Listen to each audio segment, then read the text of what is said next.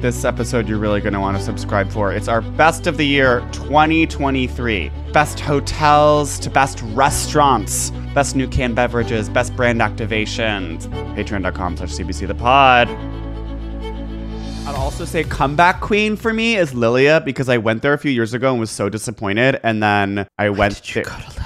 I went there with my dining companion Jonathan like a month ago, and we went like at like at like nine fifteen, and like it was amazing. Like the agnolotti was like so pillowy and delicious, and like tangy and sweet and salty, and everything was just like really gorgeous. Honorable mention. Okay, I have been wanting New York to have a place that serves actually good Chicago hot dogs, or even just a Chicago hot dog. Like what we call the sideways salad. Bob's Italian beef in Carroll Gardens. It is like kind of corny because it is like fully Chicago themed when you go in there. So it does, you know, there's being, it's like, okay, we get it. This is, but Oh, it has all the classics Italian beef, Chicago hot dog, grinder salad, and there's like Cubs, you know, posters everywhere. But the fucking dog they serve tastes like you are on whatever division and westerns, all the stuff, the seeded bun.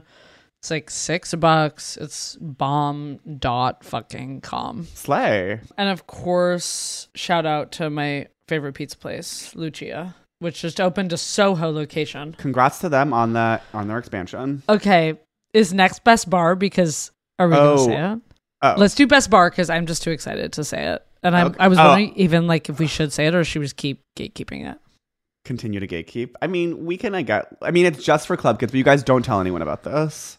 Okay. Do you know what I'm thinking? Oh, I know exactly what you're thinking. Let's say it on three. One. One, two, three.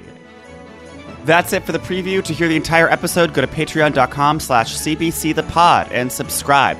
You'll hear a new episode every Friday of the month for only five bucks a month. Hell yes.